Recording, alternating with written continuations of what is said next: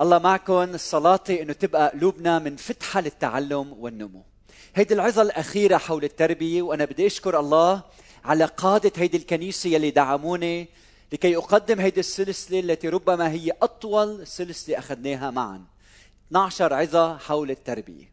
وما بعرف إذا كنتوا بتعرفوا لكن للأسف يوجد رعاة بيرعوا كنائس لمدة 30 و 40 سنة ولا يعلمون عن تربية الأولاد. والعلاقة بين الأولاد وأهلهم أو علاقة الأهل بأولادهم هي الأطول في الوجود. فهيدي السلسلة الخاصة بالتربية كانت ضرورية ورح تبقى متاحة دائما على مواقع التواصل الاجتماعي لأنه لا شيء أهم من تربية أولادنا. اليوم بدي أحط بين إيديكم مبادئ بتساعدكم في تربية أولادكم لكي يكونوا مستعدين لمواجهة العالم مواجهة العالم. وبدي أسألك بالبداية ماذا نريد من تربية أولادنا؟ سؤال كتير مهم. مثل ما قلت في أول عظة وعظة أنه بدنا إياهم يصيروا تلاميذ ليسوع. بدنا إياهم يحبوا الله ويحبوا الآخرين. بدنا إياهم يتصالحوا مع الله ومع ذواتهم ومع العالم من حولهم. بدنا إياهم قادة يتخذون قراراتهم بطريقة ناضجة تمجد الله. بدنا إياهم قادة يؤثرون بطريقة إيجابية في العالم من حولهم. ويحضرون ملكوت الله بيننا طيب شو هي الدروس يلي بتساعدنا أن نقوم بواجباتنا تجاه أولادنا لكي يكونوا مستعدين لمواجهة العالم بالإضافة للأمور يلي تعلمناها من خلال هيدي المواعظ. رح حط امامكم عشرة مبادئ أرجو انكم تكتبوهم وما تنسوهم. المبدأ الأول هو حرية الاختلاف معنا. إذا بدنا أولادنا يصيروا قاده وياخذوا قراراتهم بطريقة ناضجة علينا وهم في البيت إنه يشعروا بحرية الاختلاف معنا. نحن ربينا بسقافه كان ممنوع إنه نختلف بالرأي مع أهلنا وهيدا أمر غير صحي. فالتواصل الشفاف والحوار المفتوح الحر من الطفولة مهم لتشكيل قادة المستقبل. وانتبه إنه حتى ربنا بيعطينا نحن التراب حرية أن نختلف معه بالرأي. رقم اثنين نريد أن نطلع أولادنا على العالم من حولهم وما يجري فيه. ربما أولادنا رح يقعدوا في المستقبل مع أكثر الناس فقرا أو اغناهم مع المتعلم أو الامي مع الكبير والصغير مع القريب أو الغريب. فبدنا نتأكد إنه عندهم حسن التعامل مع الآخرين. وعندهم حسن اتخاذ القرارات السليمة وحسن الإدارة الذاتية لما بيتواجدوا مع العالم أو في العالم.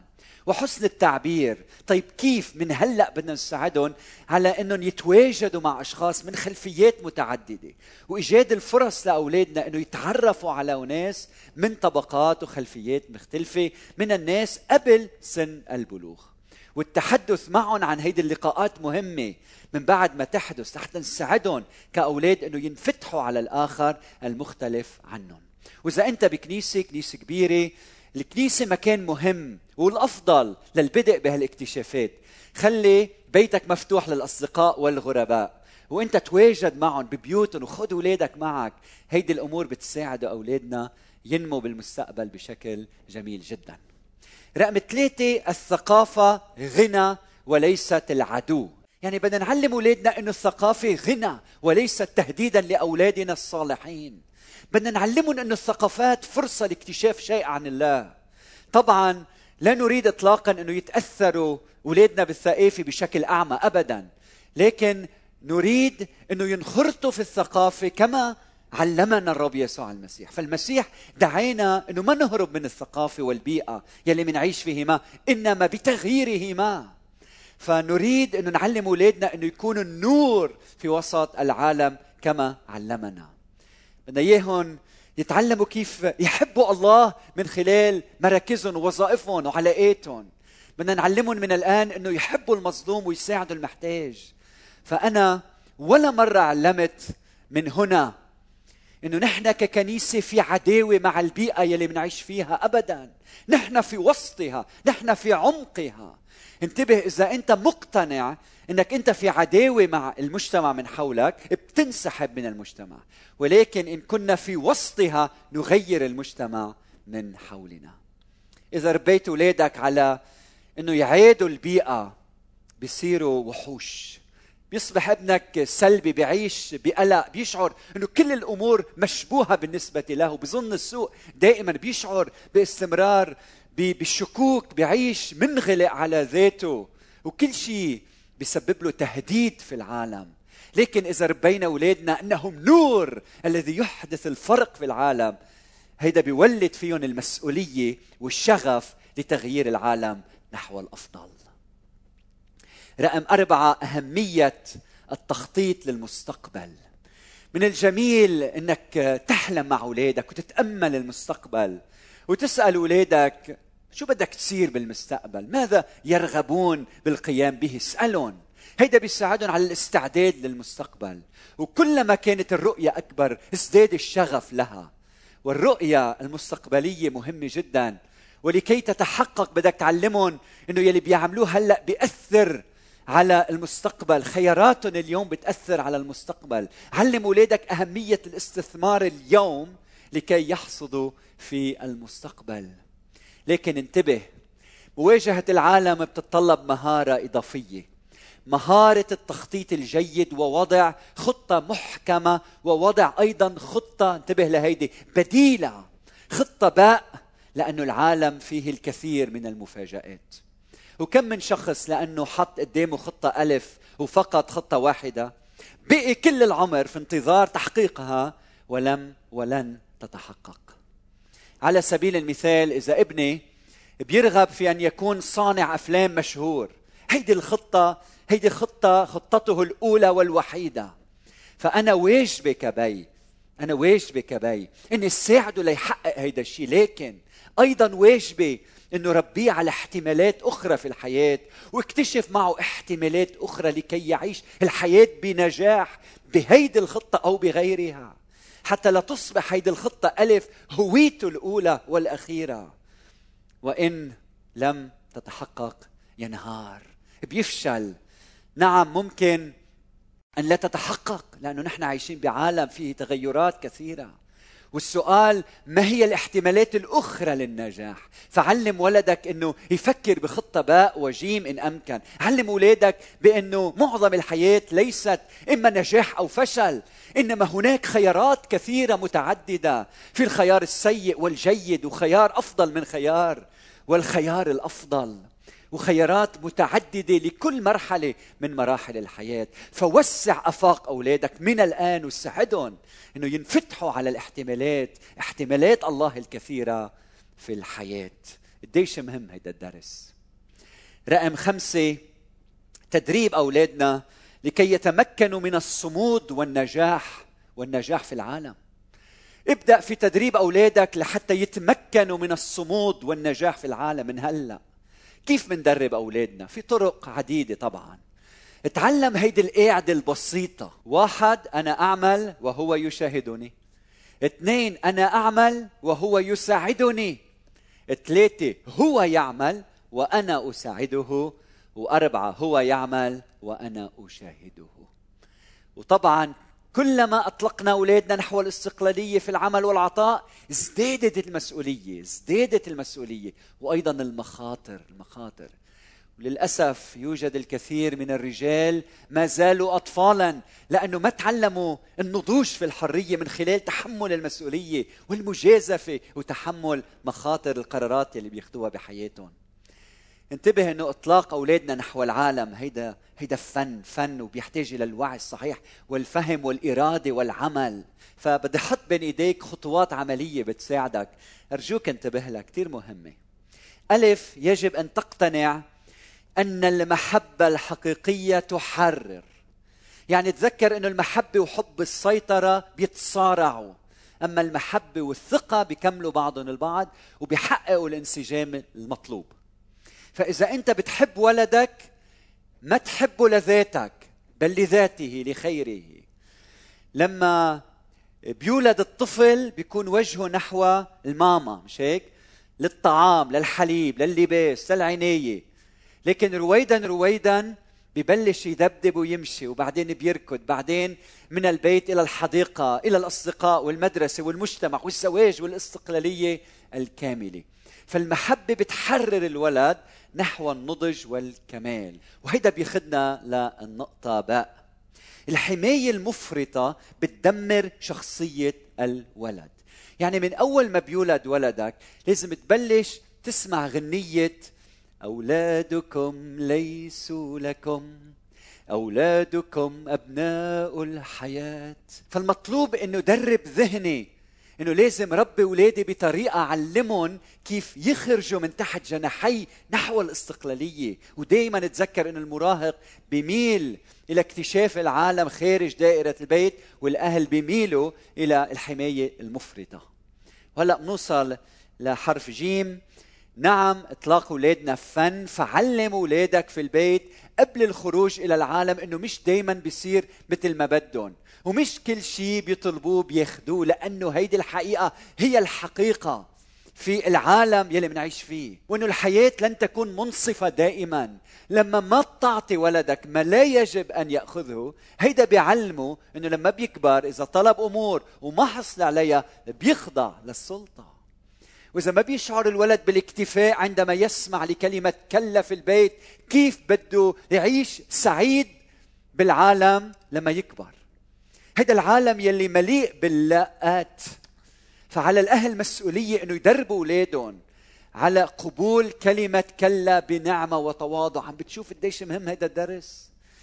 بعدين دربهم على المتعة المؤجلة.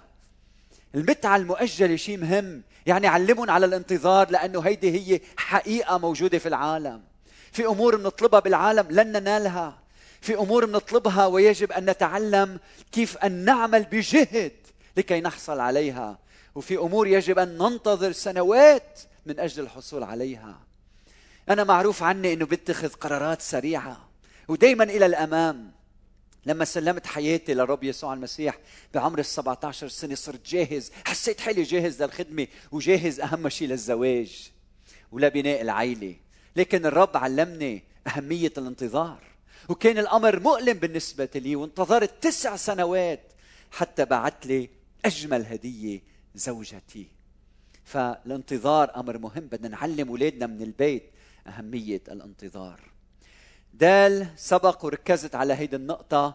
هي نقطة مهمة جدا بحب إني اكررها، الأمر يلي بيساعد أولادنا في مواجهة العالم هو واحد الا نقع بخطأ تهديد أولادنا تهديدات فارغة التطبيق نتيجة أفعالهم، يعني منهدد منهدد. رح عاقبك رح عاقبك لكن ما بعمل شيء ما بعمل شيء وهذا الشيء ما بيفيد أولادنا في المستقبل. اثنين أو حمايتهم من العواقب الطبيعية نتيجة ما يفعلون. أخطر ما يمكن هو لما بيغلط ولدك بتصرف ما بتحميه من العواقب الطبيعية. وسبق وأنا حكيت عن هذا الأمر المهم لأنك إذا حميتهم ما بتعلمهم كيف يعيشوا ويواجهوا العالم يلي رح يدخلوا فيه في المستقبل. وهلأ ها تعلم أن تكون مستشارا لأولادك. قديش مهم المراهقين يعرفوا أنك أنت مستشار لإلهم. ماذا يفعل المستشار؟ بدي أسألك. بيسأل أسئلة يصغي بانتباه يقدم الاحتمالات يشارك الخبرات والنتائج المتوقعة. بعدين بيعمل خطوة للخلف وبيترك طالب الاستشارة أنه يقرر لنفسه. طالب الاستشارة هو صاحب القرار مش أنت. وهذا التحول في العلاقة من نحن نتخذ كل القرارات إلى الاشتراك بالقرارات إلى الاستقلالية الكاملة في اتخاذ القرارات. هو ما نرجوه لأولادنا. وهيدا التفويض والدعم وأطلاق أولادنا إلى العالم هو مهارة يجب أن نكتسبها مع أولادنا. وهلا بوصل لرقم ستة من المبادئ المهمة. رقم ستة خفض القوانين تدريجيا. يعني كلما نمى الولد وكبر آه، قللنا عدد القوانين مع نمو عدد السنين وليس العكس. كلما نمى الولد قللنا الكلام وازدادت الخدمة والصلاة من أجلهم. كل ما بينمى الولد ازدادت الحاجة لتفسير سبب القوانين يلي توضع. وبينما نفسر هيدي القوانين مع أولادنا بنكتشف أمور جديدة وحلول وضوابط مختلفة وخلاقة ومبدعه بسبب انفتاحنا لأفكار أولادنا. هلأ كبروا. أنا عندي مراهقين بالبيت مثل ما سبق وقلت لكم وما عندي بقى مبادئ وقيم علمها لأولادي. ليه؟ لأنه كل الأمور تعلموها وتشربوها من هن وصغار. ما فيك تفوق بعد 15 سنة وتقول لولدك نحن بالبيت ما بنكذب من عمر اثنين وثلاثة بيعرف الولد إذا بهيدا البيت في كذب أو ما في كذب. لا يوجد أمور جوهرية من قيم أخلاقية بيحتاج الولد أنه يسمع عنها لما يكبر. إذا كان البابا أو الماما سهران على أولاده منذ الطفولة. فإذا ما كنت سهران بالماضي صعب كتير ترجع وتزرع هيدي القيم في قلوبهم الآن. إلا بتدخل إلهي طبعا أو من خلال عمل الروح يلي بيغير الإنسان. وفقط إذا هيدا المراهق أو الشاب يريد ذلك.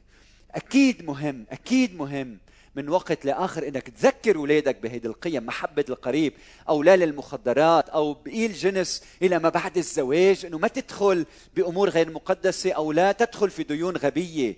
لكن هو بيعرف هيدي الأمور تشربها من هو وصغير ومعظم الأحاديث اليوم مع أولادنا الكبار هي حول كيفية مواجهة العالم والمهارات الجديدة يلي بيحتاجوا إليها والقيم يلي بتساعدهم على النجاح. وليس هيدي ممنوع وهيدي مقبول واعمل هي وما تعمل هي وبوصل هلأ لرقم سبعة.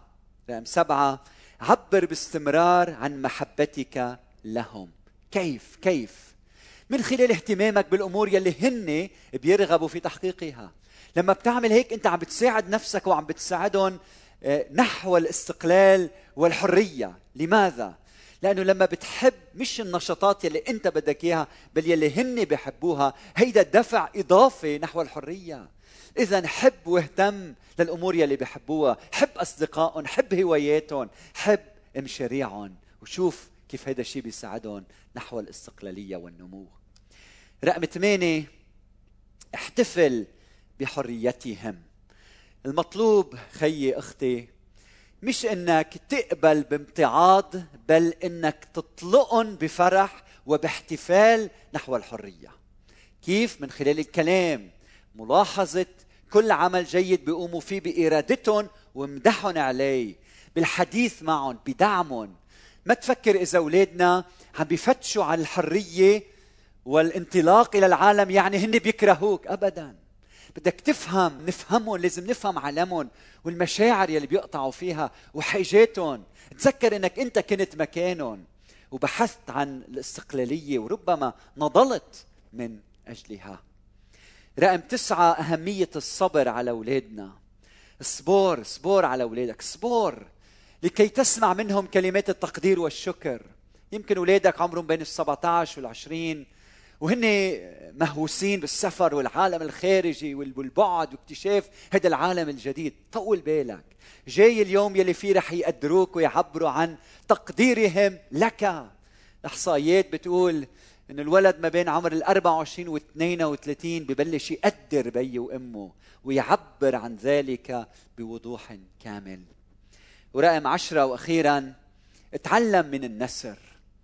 أنت بتعرف إنه النسر بطير بعد حوالي 10 ل 14 أسبوع من بعد ما يكسر البيضة ويأتي إلى الوجود. لكن ما بيطير مباشرة. رويدا رويدا. وهو في العش ببلش النسر الكبير يحرك هذا العش لحتى يخرج النسر الصغير من مكانه الآمن إلى العالم. فبيقفز هذا المراهق من العش. ويبدأ بالهبوط وهو يمكن ما بيعرف الطيران لكنه بأمان لأنه النسر الكبير إلى جانبه. ورويدا رويدا بيتعلم النسر الطيران.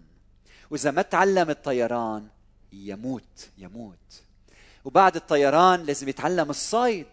فالجوع والوحدة بتجبره إنه إنه يطير وإنه يتعلم فن الصيد. وهيدا يقوده نحو أو إلى النضوج. فلازم يتعلم كيف يتكل على نفسه وإلا يموت.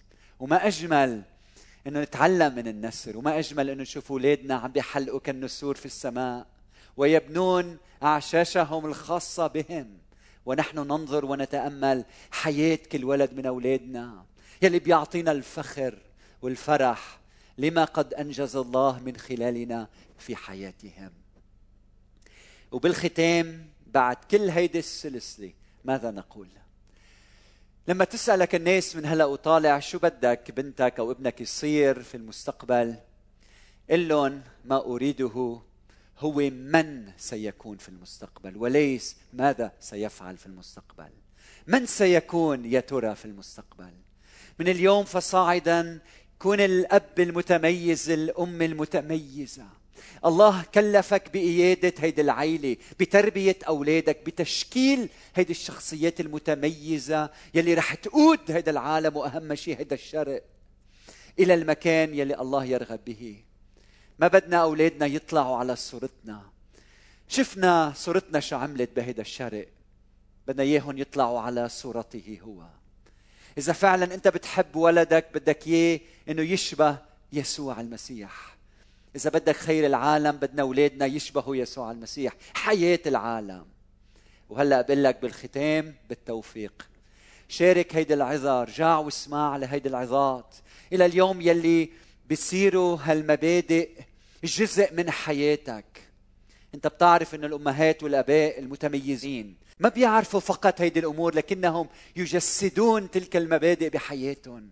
وإذا سالتهم عن سر النجاح نجاح تربيتهم لاولادهم ربما لا يعرفون تحديدا لكن نحن بنعرف هذا السر.